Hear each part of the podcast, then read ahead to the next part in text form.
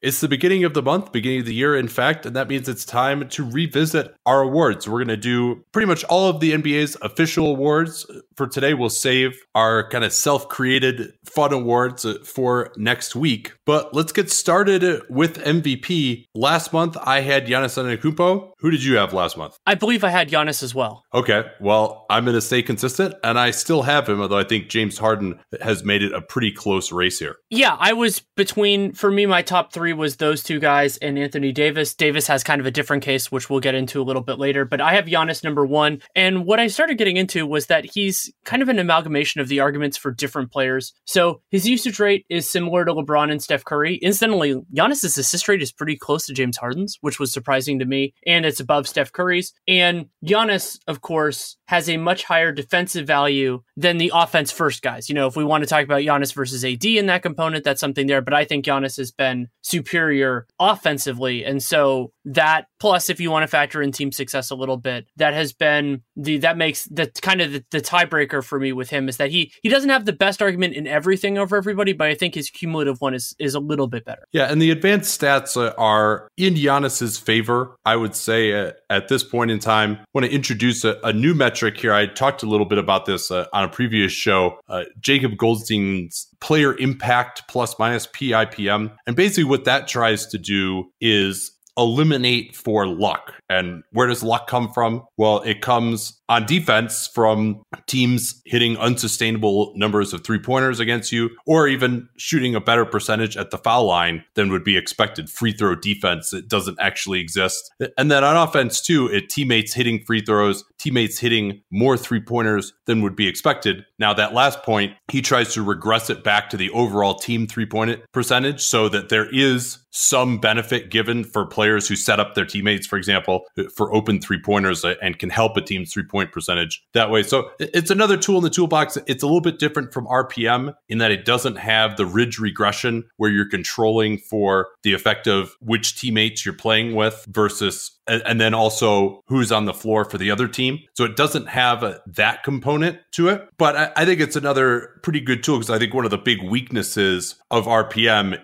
for example, uh, I think this is one of his inspirations for coming up with this. But if you look back at Kawhi Leonard's 16 17 season, where Spurs opponents just randomly hit 37% of three pointers when he was on the floor and 29% when he was off the floor. And so that really skewed his numbers a ton. So this tries to adjust for that. Uh, and I think it's one of the weaknesses weaknesses of RPM that it doesn't or perhaps can't uh, adjust for that. So Giannis is number one in the NBA in Goldstein's metric. Take you through the top five. AD is two, Kevin Durant three, Paul George four, and Joel Embiid is five. Giannis about equal on offense and defense by this metric. James Harden number one in offensive PIPM, but his negative 1.66 on defense drags him down. So he's only, I think, 11th in the NBA by that particular metric. So uh, I think with Giannis, the team success, the Bucks have been statistically the best team in the NBA this season. He, of course, has been a huge part of that.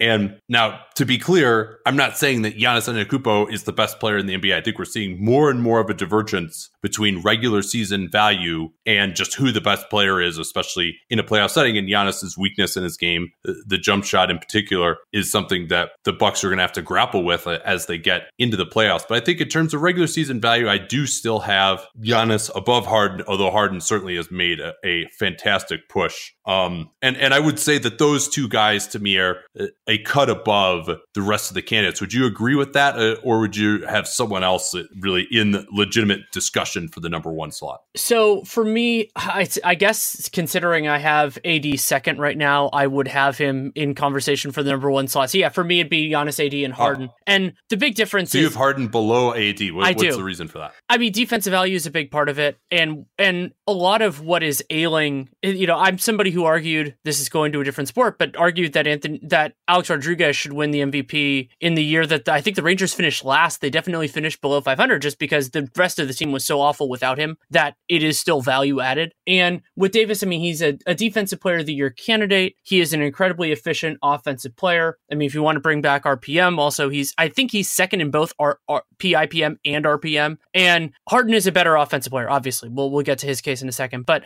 I just think the margin between those two on that end, even even though offense is more important to defense than defense to me, is just not quite enough overall. So it's close. Like for me, though, that was the hardest separation in the entire top five was between those two guys. But for right now, I'm still going with AD. Who would you say has the better has had the better supporting cast this year, considering injuries, AD or Harden? It's closer than I think a lot of people would think, just because the Rockets, you know, losing a couple of their best players. But also, I think you can add like system and coaching support and all that stuff. Ah, I mean, Capela's been worse but he's still a very talented player. And I think the biggest difference for me though is that the, the Rockets can put out five man lineups that are like overall competent, whereas. Whereas the Pelicans just have some of these that are just they, they just don't like they're playing Tim Frazier or they're playing any number of other guys. Like when when an Elfrid Payton injury sinks your team or is a significant detriment, and Payton they got him for the biannual exception. I think I think that that's why I would say that Harden's supporting cast is better. Though I will certainly entertain arguments the the other way because Jrue Holiday well, has been better yeah. than anybody on the Rockets. Yeah, no, I think that's pretty clear. But supporting your argument, the Pels with AD on the floor about a four net rating, and the Rockets with Harden about a two net rating. And part of why the Pels uh, are in such trouble right now is they've just been very, very uh, unlucky. Uh, but you know, Harden's uh, ability at the end of games compared to Davis's, I think, is something that goes in his favor as well. Oh wait, can I throw I in actually, one crazy, yeah, one crazy non AD stat? Using Cleaning the Glass's metric, which takes out garbage time, the Pelicans have a 116.8 defensive rating when Davis is off the floor. That is truly incredible. What is it with him on like 108? Yeah, I think it's some somewhere in that range. So I actually don't even have AD third. Interesting. Kevin Durant. Kevin I, Durant is. I have him fourth. Yeah, I think he's having a very underrated season. Uh, he's fallen into the shadows a little bit with the return of Curry, but uh, unlike last year, the offense did not drop off that much without Curry. They found great ways to use him. He's number two, as I mentioned, in PIPM. And interestingly enough, down at 11th in RPM, Durant doesn't have much defensive value at this point in time. He'll have some moments uh, during the regular season, but overall, it really waxes and wanes. Pretty much all the data that we have indicates that they're no better defensively uh, with him uh, on the floor. Um, but I think he still has been uh, the biggest driving force on one of the best teams in basketball and still a better overall player than AD as well. And I, I would, when there's a tie, I do default to that to some degree here. Uh, and I would actually say he's a better overall player than James Harden and Giannis as well at, at this point in time, but not to spoil our top 10 players, which of course could change things. Um, who'd you have at four? You had KD at four. Yeah. So uh, I, w- I went Giannis, yeah. AD, Harden, Durant. I agree with a lot of what you said about Durant. I also, I'm just because of the, the difference in his role when he plays with and without Stephen Curry. I think this for both of us is the highest Durant will be in the MVP rankings this season. Just I yes. think he'll he'll fall back, which is which is unfortunate, but that's what this is. This is a moment in time. And then my fifth is Steph Curry. I think Curry per minute, you know, you could make an argument that he's having a better season than Durant, but he, he has missed more time than any of the other players in my top four. That matters for MVP. I am very upfront about not including that as much in All NBA, but for MVP, it's value. You're on the floor versus you're not on the floor. He is actually, I mean, his true shooting, he's at 66% true shooting, which is completely ridiculous. And so one thing I wanted to talk with you about is I feel that when, because you're, if you're comparing the offensive value arguments for Curry and Harden, that Curry is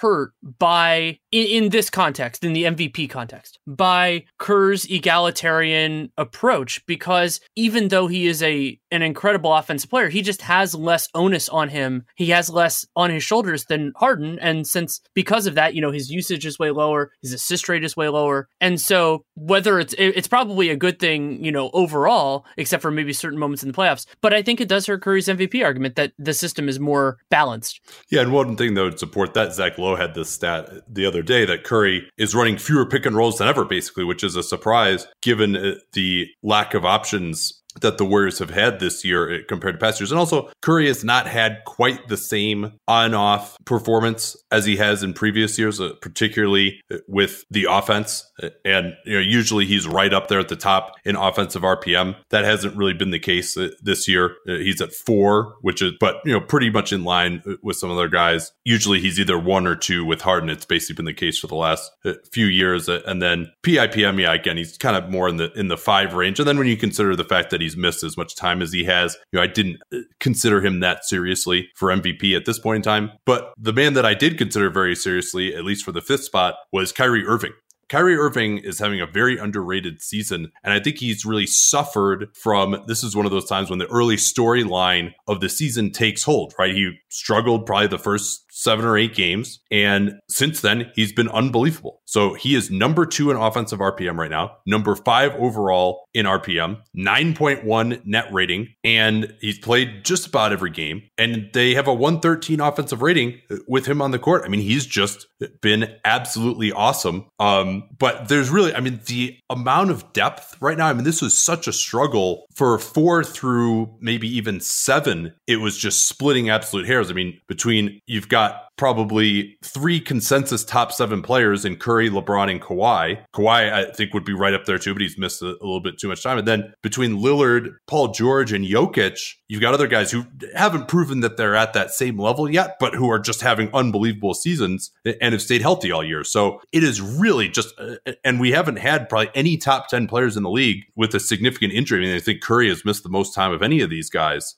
So uh, maybe you could say Chris Paul would be the other one, but uh, I'm not quite going to put him in that category anymore. So it's really just an incredibly deep feel, and that's why this has been such a, an awesome season. Yeah, the health is an important thing to bring up here, and with some players, I mean, maybe not necessarily in the MVP candidacy, but in terms of All NBA, if they can continue it, they're they're really going to move into a different part of the conversation. And Kyrie's an interesting one. He was one that I considered he will have a, a strong spot on my All NBA teams because so much of what has ailed the Celtics is not Kyrie Irving, and I think a lot of times this is similar to the argument I made about Anthony Davis. We demerit star players because their team is not performing to expectations. And I mean, Boston, they're they're getting into the you know they're they're right up there now. But I mean, with Sky High Things, it's like oh look, they you know with best teams in the Eastern Conference last year, missed Kyrie for a bunch of time, missed Gordon Hayward for the whole year basically. They're going in there, and so you thought oh they're going to be number one by a by a long shot, and they're not. But they've been spectacular when Kyrie's been on the floor, and he is their best offensive player. Their offense has been has been great. Their offense is at I think like a 101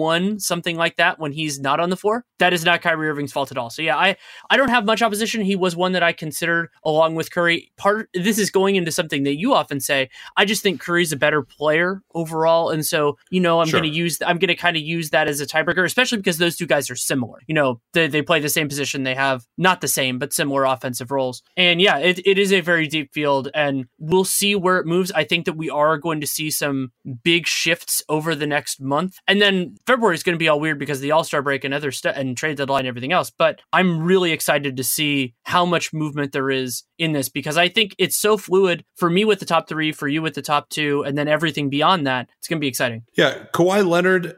One thing I wanted to note on him, and the numbers reflect this uh, to some degree. I think he slipped a little bit on defense. One on one, he's probably just about as good. But this is usually the age that perimeter guys start to lose it a little bit defensively. And I've just seen a lot more defensive mistakes from him, just giving up back doors. Fortunately, Gregg Popovich isn't his coach, so he doesn't have to miss nine minutes every time he gives up a back door. Uh, or times when he's just lost his man, or, or there's been a bunch of miscommunications involving him on switches and stuff. So uh, I think he's taken a little bit of a step back defensively this season. Um, before we get to first team All NBA, Danny, what do our listeners get when they subscribe to our Patreon? The headliner for most people is probably our subscriber mailbags. It is a, an exclusive podcast, not only in terms of the podcast itself, but also in terms of asking the questions. And that means that subscribers have a far better chance of getting our getting questions answered and often answered in in extreme depth because we enjoy doing that. Like not on the most recent one, but the one before we had multiple 10 plus minute answers. And if that's what it takes to answer the question, we're going to do that. Beyond that, we're getting closer to the trade deadline and that means salary sheets are becoming more important. Great work on those as well, especially, you know, right as transactions happen. It can take some time. I'm really really impressed. I'm usually not super involved in that, but I'm impressed with how well turn them out. And then gonna try to get more of Danny's story time, which is audio versions of my pieces, and then whatever else we can think up. So that's airport AMAs. I like to do that when I'm traveling. So that's answering questions, you know, kind of more spur of the moment odds and ends and all that. And it's also a great way to support our other endeavors, most notably the NBA cast, because at the moment that is not ad supported. All right, first team All NBA here. Should we just go? How do we do this again? well, we go through go through the guards. Yeah, we can we can do that. And then the mine is kind of easy because my my first team is all my top five for MV for for MVP. But yeah, let's go through. Let's go. Let's do a, the the proper format anyway. So that's guard. Let's do guards, then forwards, then centers. Or if you want to change the order, we can change the order. Yeah, all right. Let's st- start with guards first. That, that's an interesting one. Uh, you have Harden and Curry. Yeah, and you have and you have Harden and Kyrie, I presume. Yes. Yeah, I mean, uh, I still think Curry is better than Kyrie, uh, but just again with Curry having missed time, it, it, was and just you know Kyrie actually being better than Curry in the on-off metrics this season. I mean, uh, think back to when Kyrie that was like the big argument against him, right? When he was playing with LeBron, and that's just completely turned around since he got to Boston. He deserves a ton of credit too for no longer being a defensive liability in the regular season. He's made amazing strides there. Um, I think he has kind of felt like well, if I'm going to actually lead this team, I'm going to have to like, you know, fortify my own house so it's not all made out of glass uh, before I can demand accountability uh, from others. Uh, and then second team, I thought it was pretty clear to me again, uh, Damian Lillard and Steph Curry. I assume you're Lillard and Kyrie. I am. And, and Lillard's season, I think, is a little bit underappreciated just because we talked about this a little bit in the p- players we wanted to see traded thing that the, the Blazers are so much of what we expected. But Lillard has been absolutely fabulous overall this season. And yeah, I think he's been the fourth best guard by a pretty significant margin. I had, you know, and part of that is also because a guy who he was in competition with, who I think I actually had above Lillard, I can't remember for sure, last month is Kemba Walker. Kemba Walker has not been nearly as good as Kyrie during December. So that made it an, an easier differentiation line for me. And it was easy. Yeah. But to me, still uh, on third team, Kemba Walker is a very clear choice. I, I think Agreed. there's a pretty big drop off after him uh, on the guard line. Uh, so then, who did you have as your third team, your second third team All NBA guard? Oh, I went through a lot of different guys here. I mean, there's certainly a good argument for Kyle Lowry. I think he was probably my toughest omission, but I ended up going with Mike Conley. He's having a really nice year, and this is another one of those. The team falls apart offensively when he's not on the floor. That's not Mike Conley's fault. And defensively, he's been, you know, point guard defense isn't the most important thing in the world, but he has been a part of some successful units there. I also considered Jrue Holiday. I considered I, Jimmy Butler's positional definition. It didn't matter as much because there were just better candidates for me. But I guess theoretically, I considered him as well. Yeah, I did in fact go uh, with Kyle Lowry. Though the fact that he's missed time is a concern. You know, I, I, Conley is certainly up there. I, I, probably gave a little bit of short shrift to his candidacy, especially with Memphis having gone six and fourteen over their last twenty games. But it, you're right. You know, I think a lot of that's been their struggles with him uh, off the floor. But I did go with with Kyle Lowry, despite the fact that he's missed a, a fair amount of time. I think you know, especially how good the Raptors have been with him, and then how much they've struggled offensively without him is also of note to me. And he also has a, a very good history of playing uh, at an All NBA level. Uh, I mean, and worth noting, even as far as Lowry missing time, he's actually played more minutes than Steph Curry, even after uh, missing all these games recently with the back injury. He still played over a thousand minutes. Uh, some quick words on some of the other guard candidates. DeMar DeRozan just not really there from an advanced statistical standpoint. 107th in PIPM. I think he's 41st in RPM. The defense uh, uh, has been a struggle. The Spurs are playing a lot better, but a lot of that has been their bench just killing it. You know, he actually has one of the lower net ratings on the team. So he wasn't really in a ton of consideration for me. Uh, Victor Oladipo, a little bit less efficient uh, this season. He's come on some lately, but he missed it nearly a month of time as well. So another guy that I actually have as a guard this year, we talked about him as a forward last year, but there's really with their starting lineup, he clearly is the point guard this year, and that's Ben Simmons. Um, he he and Conley would be my two toughest omissions uh, on the guard line, I'd say. Yeah, I had I didn't have Simmons in that same group, but yeah, putting him in, in a box positionally is tough because his assignments change around all the time. His offensive role is, is the primary ball handler, so it's I, am fine with putting him in the guard line, but he he wouldn't have been better than Conley. Yeah, he's having yeah. a nice year. Yeah, and Butler Butler has played pretty much exclusively as a forward, so I didn't really consider him uh, as a guard in Philly. And his stats in Philly have not been uh, amazing so far. Uh, all right, let's talk forwards here. So the, the first line here is is not particularly hard. Giannis is my number one for MVP, and while the two things are different, that's not a big difference. And then Durant, I think, has been the best of the remaining guys. So so he is my, you know, I had him fourth in MVP, you had him third. He's having a wonderful offensive season, and defensively, he's not a huge plus, but very few of the other guys we're going to talk about are really, I hate to use the but two way players. But so then you look more on the offensive side. He's been wonderful on that end. Do you want me to move on to second team? Because I don't think you have much argument there. Yeah, no, no. Those are the two that I had as well. So then when you get to second team, there is a very good argument, and is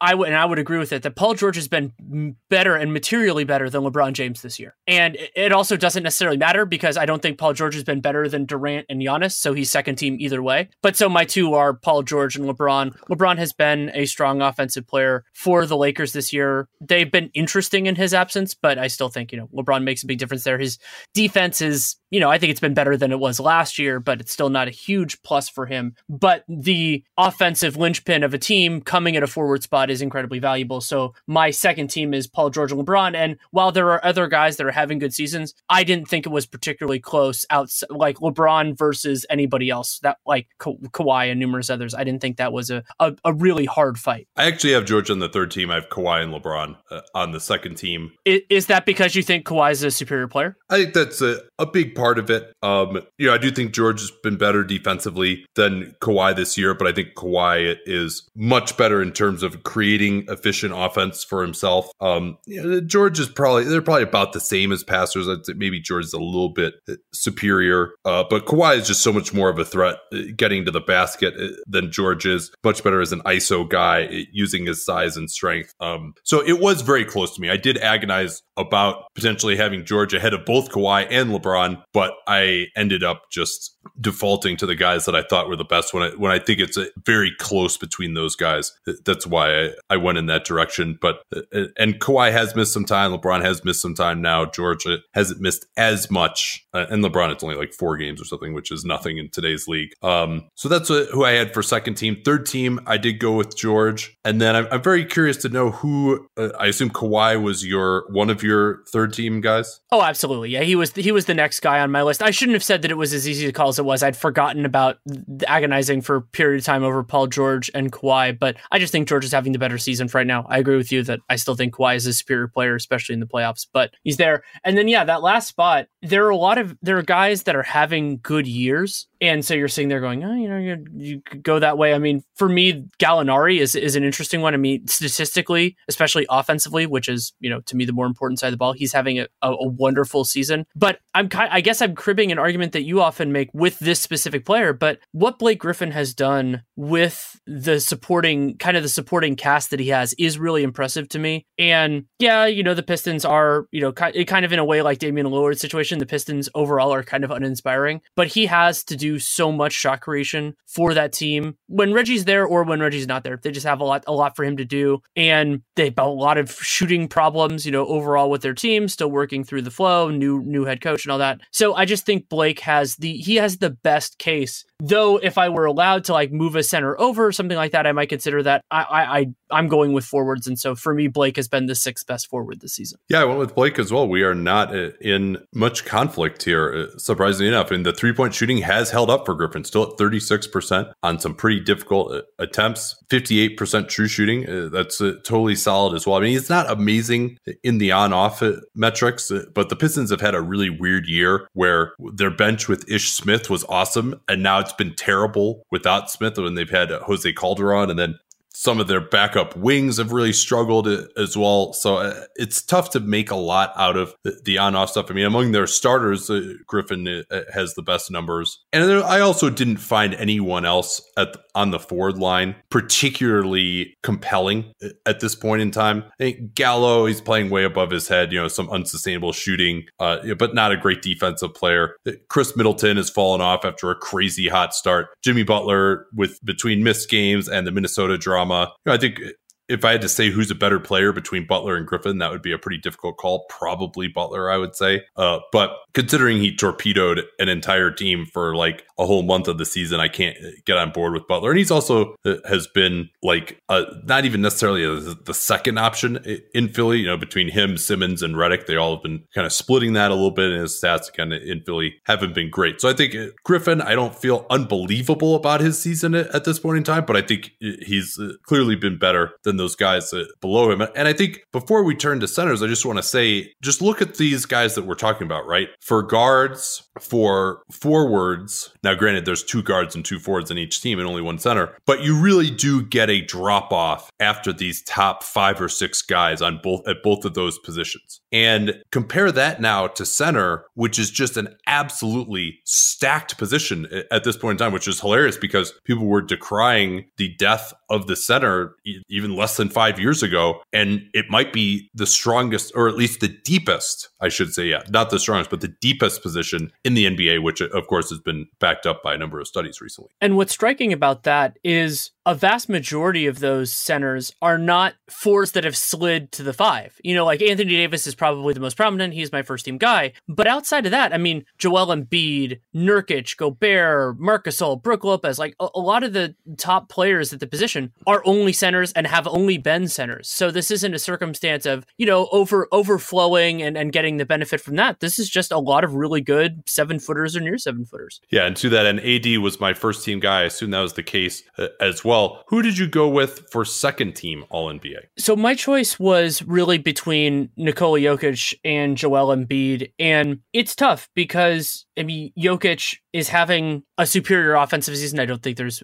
much to argue about there. And then you're wondering, to, you know, superior offensive season to Embiid. Yeah, I believe so. Just in terms of also not necessarily as a scorer, but just as an overall creator, the what he has to do in the Denver offense, especially as they've handled all these injuries, uh, is. Re- I mean, I, I, think there's an argument either way. Like, I don't think that's not clear to me at all. I mean, like Joel Embiid's averaging what is what is he averaging like 28 a game uh, and doing it pretty efficiently. Is like that, that's uh, uh 37.6 points per 100 possessions. Okay. This is what I'm looking at right now, which is, and that's right up there among the best scoring rates in the NBA. I mean, that's right up there with Steph Curry. I mean, really, the only guy significantly above him is Harden at 45 points per 100 possessions. Yeah, and if we're if we're and looking so, at it as a score, I mean, Embiid has been more efficient on higher usage, which is always important. And for for me, really, what it is though is that I mean, Jokic just his being the hub of that entire offense to me, like, and and Embiid has a larger offensive role than a lot of centers, but that's big there. And then also Jokic, I think, has been while he to me does not have the defensive tools of Joel Embiid, he has been an under not underappreciated. He's been an important part of Denver's defensive success this year, and I've been really impressed. Maybe I'm giving him an unfair boost, but I'm giving him a boost because they were better than I expected when Millsap was out. So it's like, okay, you know, you're doing this. Philly has a lot of defensive talent. They did before and after the trade. It's different. You know, I, I loved Robert Covington for this team. They don't obviously don't have him anymore. So yeah, I I I think it's not necessarily that Jokic is a materially offensive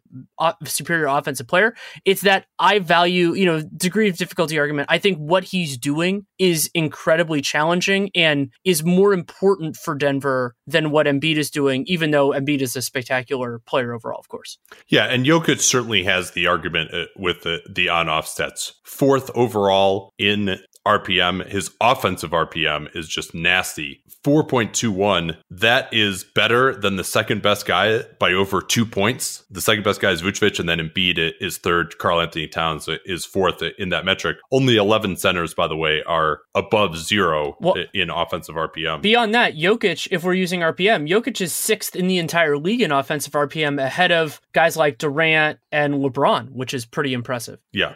No, and I think Embiid has the box score stats. Although again, Jokic's assists, like how do you account for that as the best passing center of all time? So it's really neck and neck uh, between those guys. I mean, the Sixers' offense has been very good since uh, Jimmy Butler arrived, and Embiid has been a big part of that. I do still think that despite the numbers, Embiid is the superior defensive player to Jokic, but uh, that gap has narrowed some with Embiid taking a step back defensively this year, Jokic uh, taking a major step forward. So yeah, this was like neck and neck. Jokic was my third team. You had Jokic second team then and Embiid third team? Yes, I did. Yeah, I mean, and, and I don't really have an unbelievable argument for why I have Embiid second team and Jokic third team. No, I mean, and, and it uh, really uh, is those two guys. Marcus Gasol was came on huge at the beginning of the season, but he's not there. And while the position is deep, I do think there's a line of separation between AD, Jokic, and Embiid and everyone else. Though the yeah, yeah. I mean, Karl-Anthony Towns has improved a lot since that awful first month. Yeah, of the season he could get there with Butler. I mean, yeah, yeah. Gobert. I mean, there's. I mean, think of all the guys who who are at this position. I mean, Gobert. Uh, he's come on. Utah's defense uh, has been getting a lot better. Uh, Vucevic. I mean, he's he's dropped off, but not a ton, uh, certainly. And I think you know Gasol still has been very effective. LaMarcus Aldridge, he was, you could maybe quibble and call him a forward more this year, but uh, he was at under 50% true shooting when we did this last month. And now he's all the way up to 55%. He's at a ridiculous December. Uh, so, yeah, a lot of really good uh, centers uh, this season. Uh, but despite that, again, I'm very underwhelmed by this defensive player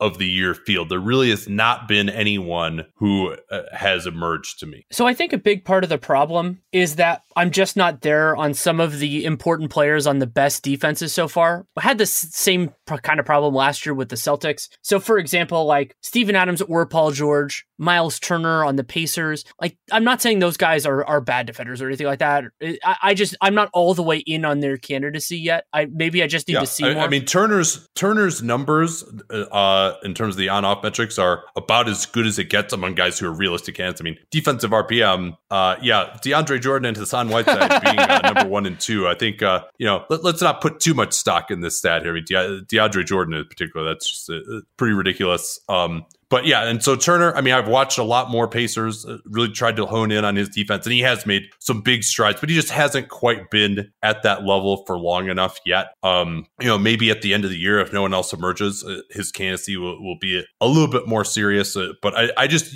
I mean, this is why we don't do our all defense teams. I mean, you really just kind of need more time uh, on defense to, A, let the stats mean something, and B, just to, to, really watch a guy play at, at that level. I mean, I can watch as many Pacers games games as I can, but you know, I'm probably going to have only seen 10 Pacers games so far this year. So I want to see a little bit more from him, but he, has been awesome. Um, who else was just in the mix for you, but before you reveal who you had selected? I think Paul George is the best, prim- has been the best perimeter defender in the league this year. And that person will always get consideration for me. They often don't win, but he has been wonderful and integral part of yeah. what Oklahoma City's done.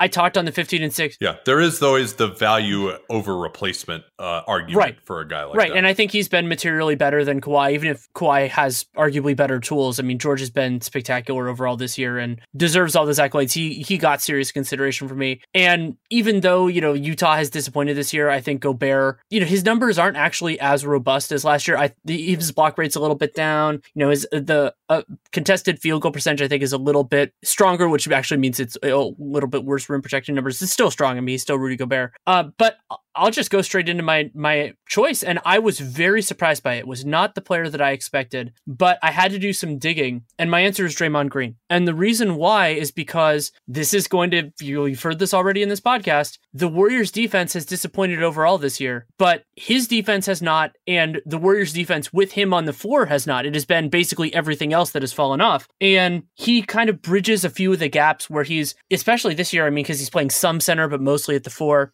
He does rim protection he does help defense. He does, you know, some some elements of switching as well. And I did not expect him to be number one. I do not think this is Draymond's Green Draymond Green's best defensive season, but I think right now he's the strongest of a weak field.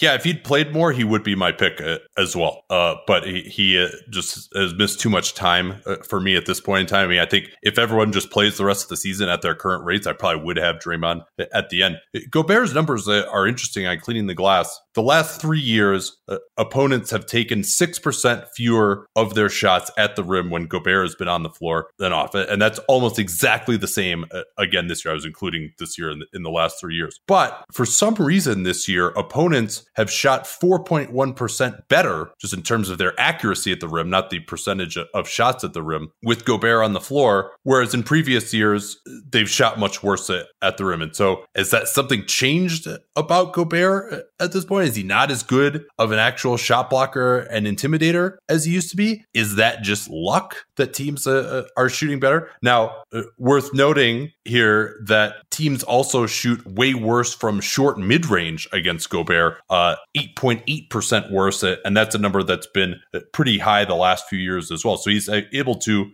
affect shots from floater range in theory also. Uh, and that hasn't gotten out. So I'm going to guess that that number has some randomness to it. Um, and it, again, I think it's a weak field. Gobert would be my number one right now. The Utah defense has come around. Uh, Turner, I just haven't seen quite enough from him yet. George, you know, that, there's a lot of really good defensive players uh, on Oklahoma City, and, and as a perimeter guy, I can't quite give him as much credit there. So I did go with Gobert. I guess Draymond would be my number two. Who'd you have number two? I had Gobert. I actually did a full write up of Gobert as my number one, and then I started thinking about it more. I started doing more digging into Draymond and moved him up. Yeah, and then I think we need a third guy here uh, as well. I, I guess I would probably go with Turner at this point in I'll time. Go, I'll go with Paul George.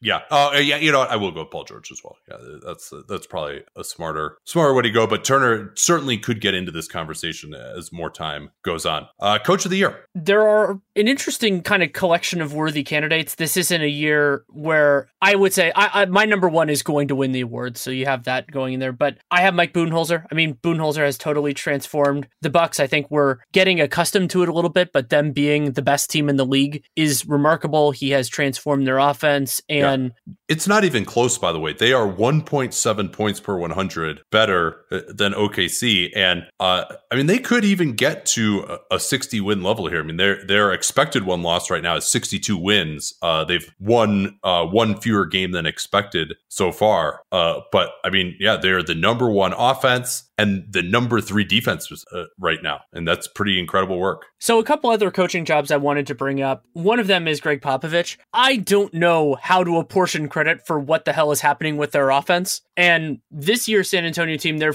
for the overall season, they're fourth in offense, I think 21st in defense. So, usually we attribute more to the coaches on the defensive end. They have pretty awful defensive personnel overall with Dejounte being out for the year. I still can't figure out the Spurs, but when I can't figure things out, I'm going to probably end up giving the coach some of the credit. Some of the other great jobs, Doc Rivers, I think is doing a really a really good job overall with the Clippers, figuring out how to use this combination of, of players, empowering Shai to to fit in with this. I think is a really important job. And then two others, Nick Nurse, Raptors, disparate pieces, kind of changing certain elements from what Dwane Casey did and keeping their bench. And Pascal Siakam's, of course, having a great year. And then Brad Stevens, the Celtics are figuring it out, and he also has been bold enough to make some changes when things weren't working. And I think that's really helped the Celtics too. Yeah, Stevens, I couldn't really consider him with Boston playing a little bit below expectations. How much of that's his fault is hard to say. But I think there is something to be said for a team that, in theory, has some guys uh, who have the ability to get to the basket. I mean, Kyrie, Jaylen Brown, Hayward, although, you know, he hasn't quite been himself. Uh, Tatum. I mean, these are guys who like can do, are talented players. Uh, and especially early on in the season, their inability to get to the basket uh, is concerning. And I think he does uh, deserve a little bit of blame there uh, for not getting those pieces to work to, together in a, uh, an offensive system. I think also just the, the lack of guys rolling to the basket in his system as well. It's harder to get buckets at the rim that way when you just don't have a center going towards the basket. They don't have amazing roll men, but uh, nonetheless, so so Stevens wasn't in it. I had a list of seven guys um, you did not mention, I don't think, my number two guy. That's Mike Malone. Like uh, what Denver has done over the yeah. over the last month with all these injuries. That's I mean, a good like, call. How can you say? Uh, I mean, to me, he's like he's not up there quite yet with Bud, uh, but he's a clear number two to me he slipped my mind. He is absolutely in that mix. For um, me. and then uh, you know, for third, I guess I had Doc Rivers. Billy Donovan is probably not getting enough credit this year uh, for uh, the Thunder defense, and you know, I do think that his kind of inability to get through to Russ has always been a, problem to get him to play a little bit more efficiently. Although Russ is playing better defense this year. Um, Nurse, I agree. And then Rick Carlisle is another guy who, who, I think should be in this conversation. Have the Mavs uh, around 500, and then another guy you didn't mention who is also in my top seven, Nate McMillan. Uh, with the, with what the Pacers oh yeah, are absolutely. doing. You know, I, I mean, I think yeah, I think Stevens is a better coach than Nate McMillan, but it's difficult for me to say. I mean, don't the Pacers have a better record than the Celtics right now? It's pretty close if they don't. They do. Yeah, it's it's it's 25 and 12 for the for the Pacers, 22 and 15 yeah, for the Celtics. So I mean, yeah, and, that's, and that's a good point. To say, I mean, the Celtics have probably had more injury concerns than the Pacers have. But I mean, if you're going to tell me that Nate McMillan has had more talent at his disposal than Brad Stevens, you know, that's simply not the case, and the Pacers have been better. And and the defensive mentality. I mean, if you look at all the guys who had terrible defensive histories that he's gotten to defend, I mean, Miles Turner has taken a big step forward. Bogdanovich, Tyreke Evans, Darren Collison, Oladipo really was a, kind of a theoretical defensive player until he showed up in Indiana. I mean, this is now offensively, I, am not a huge fan of what he's done, but defensively, I mean, it's been incredible uh, what he's been able to get out of these guys. Thad Young, even, you know, was solid before, but but he's taken a major step forward in Indiana. I mean, every player on the roster has massively improved their defense. And I think that's one of the things that's most under a coach's control. On that point, the Pacers also don't have ridiculous opponent shooting luck. Yeah. As a, a, a great explanation for their defense. They're they're doing a wonderful job. They're getting it out of players. So yeah, Nick McMillan has done a really impressive job overall this season. And yeah, I, I, he's he's absolutely in this mix too. And I still I don't know it, maybe it's just not fair that I'm still as skeptical about their defense. I'm not as nearly as as much as I was last year, but I mean, yeah, they have a lot of guys that outperformed. And I I, I don't know if you mentioned him in all the guys, but Sabonis has been way better defensively yeah, no, for me. That's another, I mean, we didn't really have much of a sample of Sabonis playing center before this. But yeah, so I, I, mean, I actually just talked myself into McMillan being third, so I'm gonna I'm gonna move him up there for uh, posterity. Um, rookie of the year. I don't think we need to spend that much time on this one. I think there's a very clear top three to me. Uh, Luka Doncic number one, Jaren Jackson Jr. number two uh, DeAndre Ayton number three. I, I, don't I don't think there's really anyone else uh, that I would put in that mix at this point in time. I mean, Bagley's box score stats are in the mix with some of these guys, but he's not nearly as good a defensive player as Jaren Jackson, and then he's not as good an offensive player as DeAndre Ayton. So yeah, I mean, for me, Luka is number one. Degree of difficulty is a big part of this. He is shouldering the offensive burden for Dallas, who is exceeding expectations, and I, have been really impressed with what he has done overall this year. And I, I'm actually this is this is a stat I pulled for this. Dallas has a better offensive rating with Luka on the floor than when he's not. And you might go, oh well, you know why, why is that so impressive? And it's because Dallas's bench has annihilated teams over the last few years, including this year. And so for them to be better offensively during the starters' minutes is is something that I think is notable. Yeah, and again, I mean, uh, worth noting here just how bad rookies are generally. I mean, to be positively contributing on a winning team as the main offensive guy. I mean, that is there's not many players that you can say that about in the last few years. Uh, and maybe you could say that about Donovan Mitchell last year, Simmons, but those guys are you know were two years older than Luka. Uh, and those both of those guys. I mean, now part of it is he's come to a, a team that maybe was underperforming a, a, little bit. They got some free agent reinforcements, but yeah, I mean, what Luka's doing it has been really impressive. And then even uh, Jaren Jackson as well again contributing positively on a winning team. You just don't see that for rookies. You got part of that is getting drafted into the right team that actually can be better. You know, obviously Memphis isn't as bad as you know number four overall pick uh, would indicate, but those two to me, and then Ayton, the on-off metrics have not been particularly kind to him. Um, the net rating when he's on the floor is a lot better, but if you dig deeper into the stats, for example, player impact plus minus has DeAndre Ayton 50th among rookies and negative 0.73 defensive player impact plus minus. I mean, that's any center being below zero is really, really bad. Uh, and then offensively, it's got him at about neutral. Certainly, he's put up very, very good efficiency for a rookie his age. And that's why, uh, despite his lack of positive on off impact, he's a clear third to me. And there's just really nobody else that's even, I mean, is there anyone else that you could even talk about other than him for number three? I, I don't think so. No, not really. And I, I want to go through just so we have it out there. Ayton's counting stats. I said he was going to be a counting stats beast yeah. this year. That has he's, he's been been pretty much what I. I mean, I think if anything, he's been a little better offensively, especially with his touch around the rim, and probably yeah. worse defensively. I would say even than I thought he would be. I, I think he's been yeah. about what I expected defensively, but I was a little higher on him than you were. And so Ayton, seventeen points, eleven rebounds, a block, a little less than a steal, two point two assists. PER of 22.44, which leads rookies. Usage 20.6 is lower than Jackson and Doncic, which is interesting. And his assist rate is higher than Jaren's, but obviously lower than Doncic's. And yeah, so I mean, Ayton's having he's having a year like we expected. I think that the big difference has been that Luka's been great and Jaren has gotten a larger opportunity to shine. And so yeah, I would I would go one I would go one, two, three in the same order as you, though I think I probably have Ayton as closer to Jaren, more because I, I think think you price in a little bit more about who is a, the better player or better moving forward. But still, that's it's the same order. So I think we're we're kind of splitting hairs there. Who would your number four be? Bagley, if you had to pick one, Bagley or Carter? Yeah, probably. I would love to see if he plays more. He's not there yet, obviously, but see where where Kurucs ends up. I've been really excited by what he's done so far, but he's not there yet. All right, last one here. Sixth man man of the year, I have a surprise winner of this that I will uh, not reveal it quite yet. So uh, I'll let you go first here. Okay, so I'll go. I'll go from four to one. This is a loaded field, partially because big men put up ridiculous efficiency stats, and that is a, a, a consideration. And when we're talking non-starters, sometimes defense can fall by the wayside a little bit, especially by point of comparison. So my number four is Spencer Dinwiddie. He is not the RPM king he was last year, but he's still 15th in the whole. Le- his offensive RPM is still 15th in the whole league. He's done a nice job often closing games for the Brooklyn Nets, which is another thing that I think helps any six man's argument is that they're good enough to play in closing minutes. Number three is Valanciunas. I think Valanciunas has an argument to be anywhere from one to three. Those guys are all you know efficient center type guys, and he's done, done a nice job. I've also this doesn't count for six man of the year voting, but I've been very impressed with his willingness to accept that change in role. I think that's been very important for the Raptors this this season, and more importantly, will be in the playoffs. Then two is Domantas Sabonis, efficiency monster, better defensively.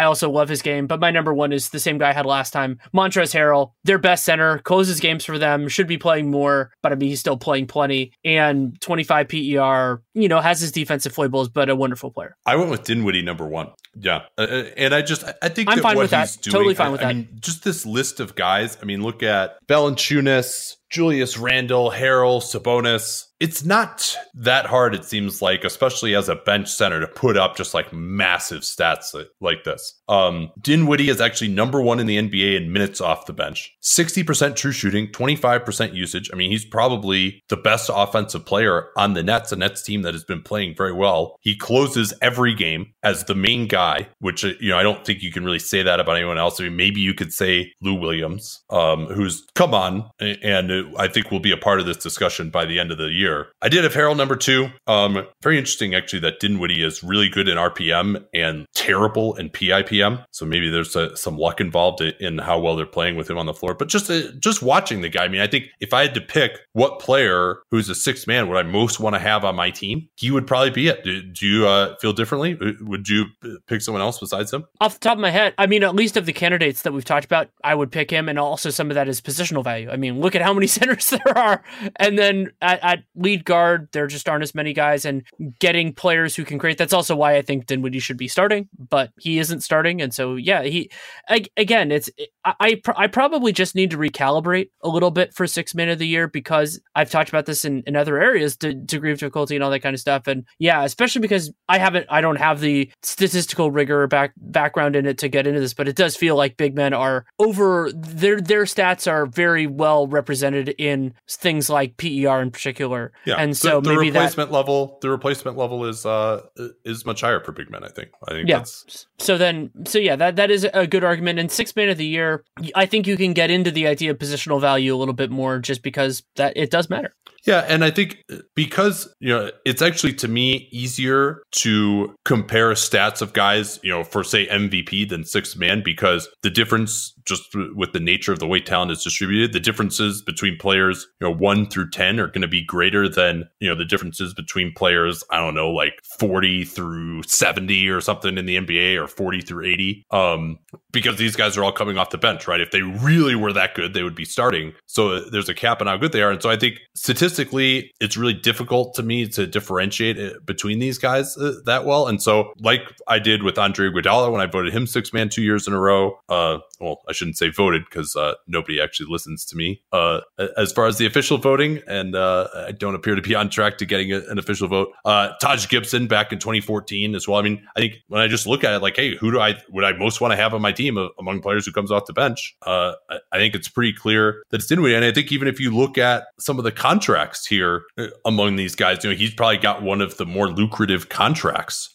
among all these players. I mean, some of these guys are on rookie deals, but you know other than Valanciunas, who kind of signed his as a rookie extension back when centers were more valuable. I mean, I think I mean, Larry Nance would be up there too. That's insane that Larry Nance has more guaranteed money coming in than Spencer Dinwiddie. Um, so yeah, I mean, I think that if you look at just where they are contractually, Dinwiddie is probably valued the most uh, by the league here as well. I mean, Kelly Olynyk is in that conversation or Plumlee, but you know, I mean, I don't think either of those guys are nearly as good good. Um, another guy I want to talk about a little bit is uh, Marcus Morris, who who technically qualifies. He started 17 of 34 games. He's just having a wonderful season, 64% true shooting. Uh, but you know, a lot of that has been him damage done in the starting lineup. I'm guessing by the end of the year he will not qualify anymore. But I mean, this is a very deep field. Another guy I think we really need to keep an eye on here is uh, Bogdan Bogdanovich, who you know probably should be starting, but uh, again, I mean, I think yeah, an- another guy who shouldn't be eligible but is. Yeah, I, I, mean, he's he's another one of those guys where I look at, hey, you know, who would I rather have on my team? Uh, he would be right up there in that consideration. Uh, Marcus Smart is another one. He's started 17 of 37 games so far, so he's eligible. And then, I mean, not really in serious consideration, but deserves to be discussed. Jeff Green has 62% true shooting, and he's played the eighth, eighth most minutes of six man candidates this year. Good on you, Jeff Green. Um, did you have Derrick Rose in yours? I, he was actually my number three, uh, although I think he's probably in danger of, of falling out at, at, some point soon here. I think he would have been. I didn't have him. He was in the mix with Morris for just outside of my list. Yeah. So, I mean, there's so many good qualified candidates here. Um, all right. Anything else we got to talk about here? are we uh, ready to go?